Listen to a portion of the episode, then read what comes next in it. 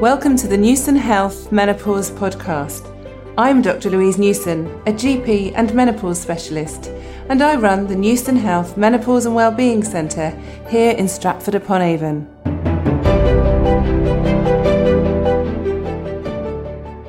So today I have with me a friend and colleague, Dr. Zoe Hodson, who's a GP and a menopause expert who works in the Northwest. And I'm very excited because she's joined the Newson Health team to expand the clinic. So we now have access to women in the Northwest a lot easier than them coming down to my clinic in Stratford upon Avon.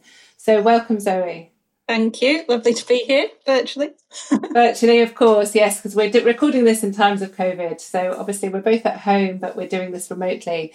But we thought today we would focus more about a GP's perspective of the menopause because I was a GP for many years. Um, Zoe's a GP, and it can be very easy for women to be disillusioned about their own menopause experience or a family member's menopause experience and be very negative about general practitioners. And in fact, as a GP, it's very hard sometimes to diagnose the perimenopause and menopause, and then it's also quite hard for them to be able to deliver the right treatment that's evidence based. So, we just thought we'd talk through some of this reasoning. So, Zoe, before we start, could you just enlighten me and tell me how much education that you received as an undergraduate and also a postgraduate about the menopause? Well, I think at medical school, I really don't. I mean, I know it's quite a long time ago, but I don't remember menopause being mentioned at all. And then in my hospital training, again, I worked, I did do work on a um, obs and gynae ward, and again, menopause wasn't mentioned. And although we don't necessarily think that it should be under the guise of gynecology because it's a systematic approach. That's where you would traditionally expect it to have been talked about. And then as a GP trainee, I was quite fortunate initially to have my trainer used to fit the hormone implants and was keen on HRT, but unfortunately it was then just at the time of the WHI. So I I remember just having this brief six months lots of sort of healthy women and they were all on HRT. And then suddenly it went and, and nobody really spoke about it again. And that was it.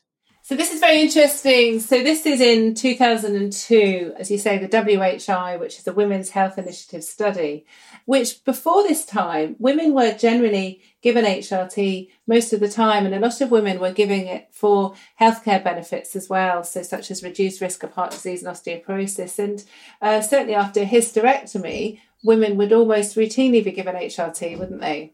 Yeah, so it was, it was it wasn't an uncommon prescription. None of us queried it, and, and looking back, I mean, I was at the time working quite an affluent area, but I just remember these women looking incredibly healthy and all functioning very well.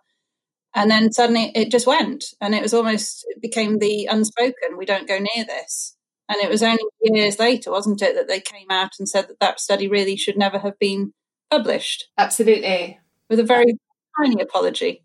Yes, and we've talked about this study numerous times before, but the WHI, the Women's Health Initiative study, was basically looking at giving very old types of HRT, ones that we don't really use now, to women who had been several years, some of them more than 10 years after their menopause, to see whether it had benefits in the longer term. But actually, a lot of the women were very unhealthy in the study, weren't they? So a lot of them had had heart disease, a lot of them were overweight or obese. So the data was very skewed, and the results from it were misinterpreted and they were given to the press too early before they had been analysed properly. And actually, interestingly, an analysis of the data has shown that women who continued to take HRT for more than 14 years actually had a lower risk of death from all causes, including from cancer.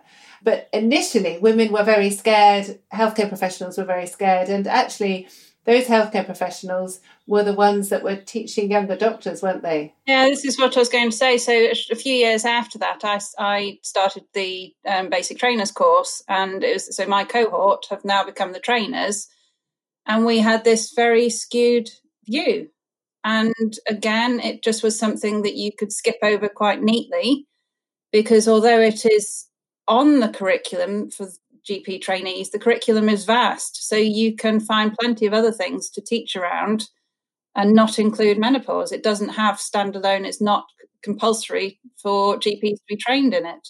I think this is another issue. Yeah, which is definitely sad because obviously the menopause affects all women if they live long enough, doesn't it? Um, but just talk us through a bit, Zoe, because the menopause isn't a disease, is it? So some women will be thinking, well, why do they need to be taught about it? Because it's not a disease, it's a natural process. So talk us through the importance of healthcare professionals knowing about the menopause.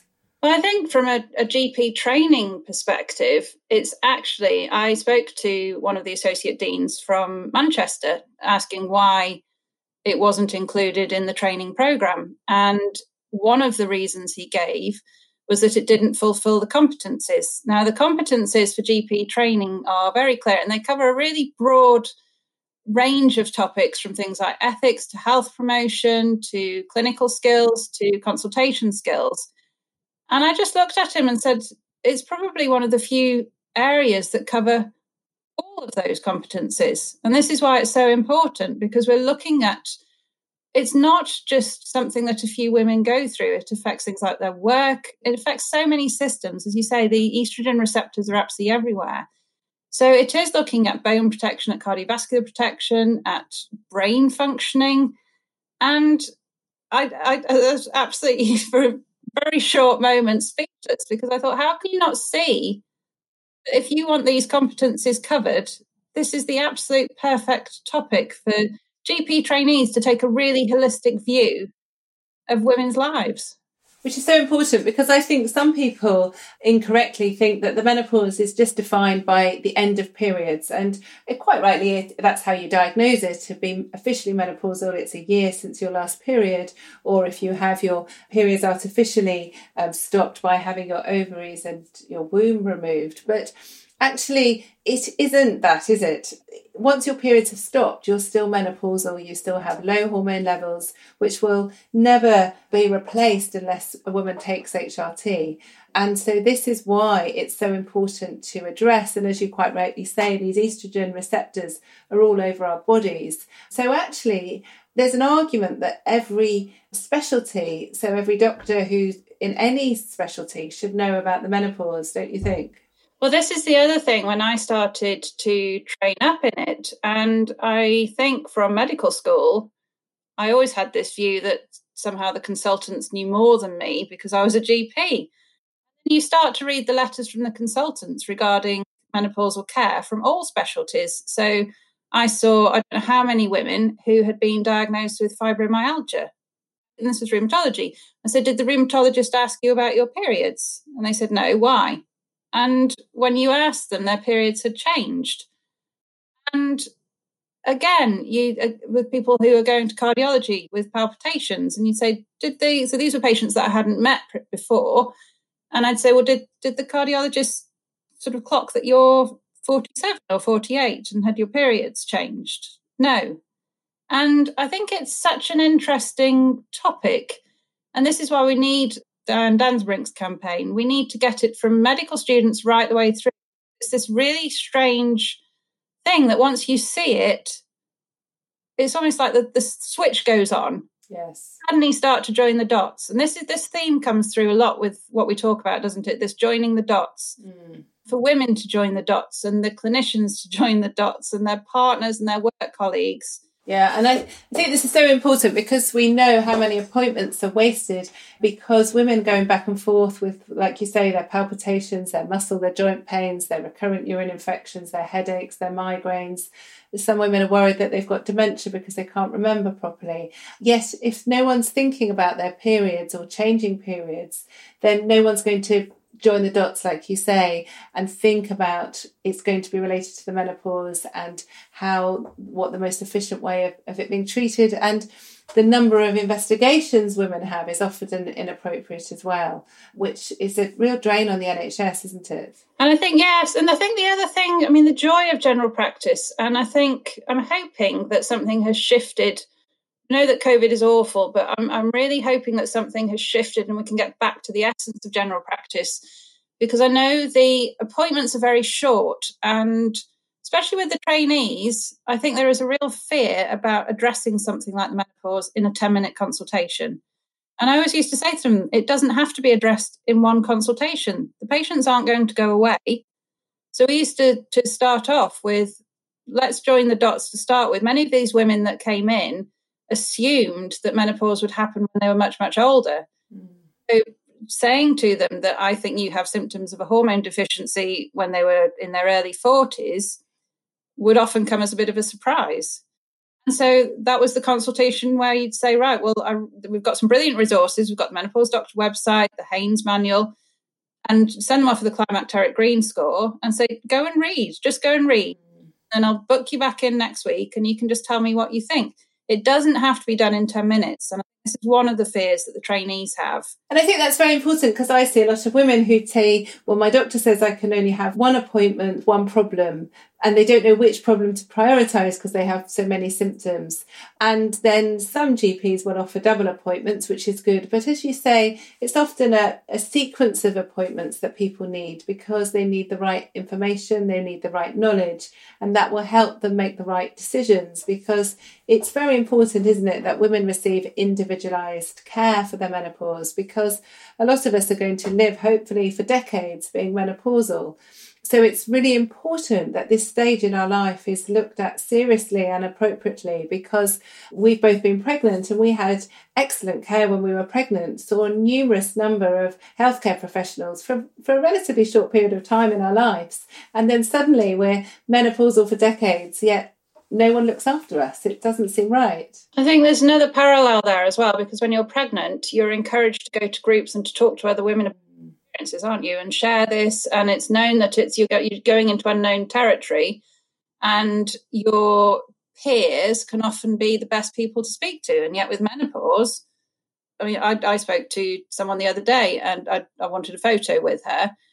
And she said, I was wearing my um, Make Menopause Matter t shirt. And she said, are you, are you implying something? And I thought, well, yes, because you you are quite clearly of an age where you will be menopausal. And I'm standing here with a great big slogan on my front because I'm not ashamed. Why would I be ashamed of it? It's natural. It's it, and this is what we we need to move towards. And this is why we we ask women to keep talking about it. it it's not a shameful thing. It's natural. Yes, and we we need to start addressing it. I think so, and it's also we need to change the perception so it's not thought of as a old person's condition and um, some of you might know I recently have done a podcast with Lorraine Candy where we're talking about changing the language associated with the menopause because a lot of younger women have menopause. And in fact, I spoke to someone in my clinic last week who's only 18 and she had um, a very unusual cancer when she was 15. Well, in fact, no, it was diagnosed when she was 13 before her period started. So she had chemotherapy and radiotherapy. So her periods had never started properly, and now they're they're not there because um, her ovaries were damaged so much by her treatment. Yet no one had given her proper information about her menopause. So, and she can't really talk to her friends because she's too young. Why would they know about the menopause? But actually, we should all know about it, shouldn't we? And I think this is, yeah, if we reframe it as a, as a female hormone deficiency, mm. And again, when when I've done tutorials, if we call it that, you can see this little light bulb come on in their eyes. Oh, I, I get that. Mm. Right. Okay and you get that that can happen to all ages. Yes absolutely. And it's like we as, as general practitioners we see lots of women don't we who have had a thyroid deficiency. So they have an underactive thyroid and the thyroxine um, in the body affects cells all over. So people can have um, symptoms such as weight gain lethargy. They can have skin changes hair changes because of their underactive thyroid. And we don't expect them to soldier on with their low thyroid, we give them thyroxine replacement and they usually feel a lot better. And they also know that they continue their thyroxine replacement forever because their thyroid will always be underactive. And this is the way that we need to think about the menopause, isn't it? And I think that's another thing as well. I think there's a real fear. I think the if you go to the so the usual book that we use to prescribe things is called the BNF, and I struggle to find HRT in that. The, the chapter, unfortunately, is not user friendly. Mm. And I think, again, so you're starting off from a point of uncertainty because you've never been taught about it. You then go to your big book that normally gives you some guidance, and it's impossible to try and find a sensible regime. Until you wrote the prescribing guidelines, they were quite difficult to find. There wasn't any rationale. And then there's this thing of, well, I've given you HRT. Why isn't it working? Mm. Again, you wouldn't do that with diabetes and you wouldn't do that with thyroxine. Tinker around with it until you found the right level that suited the patient. Mm. But we have to t- start taking some of the fear out of that to get some sense back into it so they can approach it logically. But this is the problem the resources haven't been there to go to. Absolutely. And I think, like you say, the um, BNF, the British National Formulary, is associated with warnings, isn't it? And mm. so, certainly in general practice, we, we're all computerized, so we use a computer system. So, when we prescribe a type of HRT, it will come up with a warning, won't it? And the problem is, is there are different types, there are different doses of HRT. And certain types of HRT, for example, the estrogen through the skin as a patch or gel, has no risk of clot yet it warns you that there's a risk of clot when you try and prescribe. So this has got to be a barrier, hasn't it? For yeah, and it's, again for the train, sort of for the well for, for the trainees especially because I've, I've had seen quite a few of them over the years, and so there's me sort of saying to them, go forth and. Right, you've now seen the symptoms. Go forth and prescribe. And the, as soon as they put a prescription in, this great big red warning comes up mm. saying, "Do do not proceed any further." And again, they've never been taught the difference between transdermal and oral. No. So it's it has to be, and again with teaching as well, conditions such as diabetes. Um, it would be the same with you. You were taught them over and over again at medical school, and then you were taught them again, and then you were taught them probably three or four times a year during your GP training, mm. and you become comfortable with them, and and you yes. see the effects, and you see the results, and then you learn a little bit more. So there are so many stumbling blocks, but I, I think You've been doing the work with 14 Fish, and that's a platform all of the trainees are linked to. And I think that's going to be make a huge difference to this. That they will actually have evidence-based information in a range of forms. So I think videos are a really good way of learning, and it will give, just give them that backup that what they are doing is the, the right thing to do. I think that's so important because certainly whenever I lecture and teach healthcare professionals, a lot of them don't have the confidence. They know quite a lot of the theory, but they still don't have the confidence to put it into practice. And as you say, we're working with a company called 14 Fish to develop a menopause education program that a lot of people will be able to um, access online. So it will make it very easy. And we've done lots of consultations with actresses pretending to be patients so they can see how much they can get out of a 10 minute consultation. So we're really excited about this being delivered because I feel really sad for a lot of GPs, but also nurses, pharmacists, other healthcare professionals, because a lot of people I speak to really want to help these women, yet they don't know how to. Whereas they know how to manage diabetes or high blood pressure or heart disease, but if they've never been taught or they've been taught incorrectly, then it's very hard to change and it's very difficult, isn't it, to keep up to date with guidelines in general practice because there are so many. Yeah, and I think the other important factor in this, and something that was um, has become rightly so much more popular over the last sort of five to ten years, are the expert patients. Mm. And I think we we really want all women to become expert patients in this. It's, it is it should be a shared consultation. I think it isn't at the moment because of all the issues that we've talked about. And this is something that I would always sort of say to people: go and read, read as much as you can. Read the the excellent book "Estrogen Matters" that you yes. did on one of your podcasts. That's an absolutely brilliant place. There are so many podcasts that you can listen to, so that you can get so much information, and you can also take a big part of deciding what your care is going to be. Mm. And I think again, it's we we see lots of women on your social media sites that have signposted their GPs, and I'm sure the GPs are equally grateful to have finally mm. found something that's evidence based. And I think it's really important, isn't it? So the Royal College of General Practitioners are very vocal about patient experts and patients being empowered in all diseases because it really makes a difference to the consultation. And I'm sure you're the same. Um, over the years, I've had people that have come with Daily Mail cuttings because they've read that there's a transformational treatment for a really obscure condition, and it's been done in a study of three people in an obscure place in America, and they want that treatment. And my heart sinks, and I think, oh my goodness. Whereas there are other people that come and they've read some of the studies or they've read the NICE guidance or they've read some really good literature and then the level of consultation that you have is very different, isn't it? Because as a doctor, it's very important that we're not paternalistic, that we share decision making and we share uncertainty. And certainly, a lot of women come to my clinic and they're really scared of HRT. They don't want it. They say they want something natural. They want something that's not going to cause breast cancer. They want something that's going to help, but only in the short term, um, because they've read so much wrong information. And actually, once they've been given the right information, they often say, My goodness, I had no idea that HRT was derived from the yam, the root vegetable. I had no idea it was just replacing the hormones and how safe it is to use in the long term. And so, like you say, it's very important, isn't it, that women, but also their partners, their children, their relatives are given the right information so they can share the decision making process with the healthcare professional. Well, yeah, I think so. And I think, uh, again, once you put it all into perspective, I think many women are shocked that having a glass of wine each night carries more of a risk of breast cancer. And carrying a bit of weight will double your risk. And these are still all very small numbers. Mm.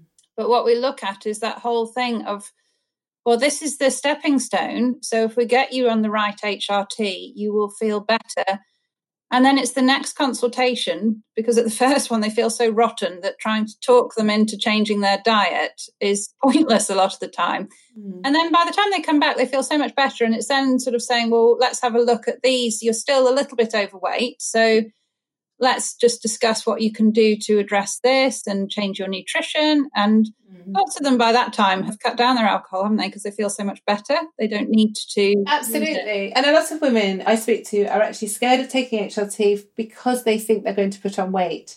And as a lot of you who are listening know, that it's very common for women to put on weight during the perimenopause and menopause because of the metabolic changes that occur in our bodies. And often people put on weight in the midline and find it really hard to shift. So, as a doctor, if I sit there and say, you need to change your diet, you need to lose weight, they would just cry because they have tried often. But once they have their replacement hormones, and they start working for them, these metabolic changes are reversible. So women often find it a lot easier, don't they, to lose weight? Yeah. And the other thing as well that we have to touch on, even though it's a huge frustration to us both, is the testosterone.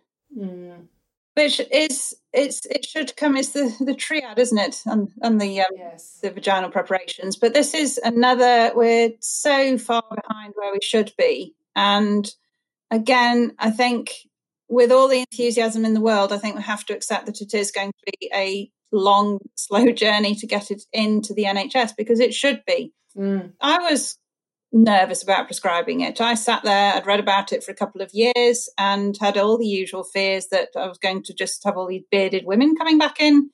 Because again, I had no backup, I had no guidelines to go to, I'd never been taught about it. So I thought, well, it only comes from these specialist clinics, therefore it must be really hard to prescribe and monitor. And then you start prescribing it and think it's the same monitoring as thyroxine. Mm. What's all this fear around it where what's what's driving this? And you go right back and it's back to the beginning again that nobody recognizes that women need it. Absolutely because a lot of women or a lot of people incorrectly think that testosterone is only important in men Whereas actually in women, we produce more testosterone than estrogen before the menopause. Yet, as you say, I certainly wasn't taught anything about it. And neither were you, and neither are most doctors. And it was only the last few years that I've started prescribing it and seeing the transformational results it can have. And then I think it's absolutely outrageous that we're not allowed to prescribe our own hormone in the NHS. Know. And I think this is important to say because I know women get really, really frustrated with this. But I think each of us in our own area. So I've approached the Manchester Formulary. A friend of mine is working in Wales at the moment, and I know you're um, campaigning as well. That there are lots of us that are really trying to get this addressed. Mm. And it's a bit of a postcode lottery. So we know that mm. women uh, is not even considered. I, I, couldn't find it on the formulary. And we're going to at least try and get it changed to the status that if a specialist has initiated it, the GP can continue with it, which will get GPs comfortable with the concept. Yeah, absolutely. And and I hope going forwards the MHRA will agree to it being licensed because we used to have a license preparation of a patch a while ago. And there is this cream that we both use that's made for women in Australia, which we're hoping will have the license. And I'm hoping maybe even in the future some campaigning from women might make a difference as well, because it's very important that this is on the agenda and women's health has been neglected in so many ways. And it shouldn't be, should it? There's no reason that we do, shouldn't have the right care and treatment just because we're getting older. And I think this again with the trainees, once they have seen the results with a few patients when we they've been through these consultations and they have got them on the right preparations of HRT and they come in and they just sort of say this this woman it's just turned her life around mm. work her relationship is better she's got more energy and it, it doesn't take many consultations no. to get this. And they need the ongoing support with that. And, and the more GPs that are skilled up, the more women that are not, it, it is. And I, I, I like the fact in one way that it is us all working together in this. It isn't something that is just the medics trying to do, that women realize they are just as important in this information to the GPs and speaking to their friends in really getting to know all of this evidence based stuff that is out there now. We've got mm. resources and it's going worldwide, which is wonderful. well, it's so important. It's it really is important that we are not neglected and that women feel that they've been listened to as well. Because I feel so sad in my clinic when I hear stories about women who have had to give up their jobs, their partners. You know, they've even thought about ending their lives because of the effects the lack of hormones are having, especially on their brains, yet they're not receiving the right treatment. So I really hope some of the work that we're all doing together and joining together in this way makes us a lot stronger and more powerful. So watch out, those of you that are listening. Um, and so, it, you know, I'm hoping, I feel very frustrated a lot of the time, but I do secretly feel quite excited because I think things are changing and, and I hope the generation of women that are growing with us will really take this forward and notice some changes over the next few years. So yeah, I think the tide is turning, isn't it? I hope so. So we just keep. I can't see it because we're all locked in, but the tide. so I'm very grateful for you giving up your time today to talk about this, and I and I hope it will make people understand a bit how hard it is for GPs out there and how how keen they really are to learn. And we are going to help them. And going forward, we'll tell you more about our education program as it's launched. So before I finish, Zoe, do you mind just giving three take home tips to women who perhaps are struggling with getting the right help that they feel that they should have from their own GP?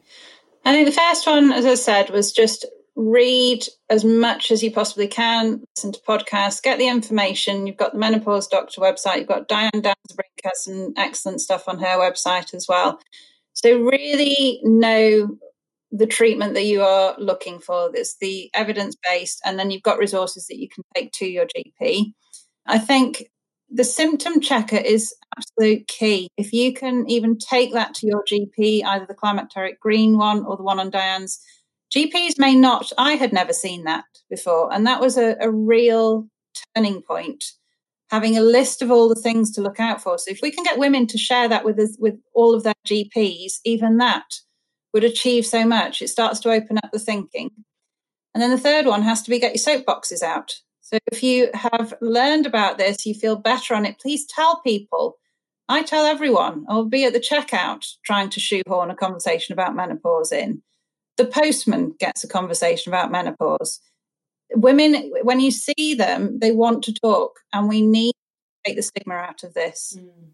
Brilliant. I love it. Absolutely love it. So, for those of you who want to find the questionnaire, if you search questionnaire on my menopause doctor website, then it will come up. And as many of you know, we're developing an app called Balance. So, if you go to the website balance-app.com, then um, you can sign up for information there, and that will have the questionnaire on it. So, it'll be very easy to track remotely on your phone. So, lots of food for thought.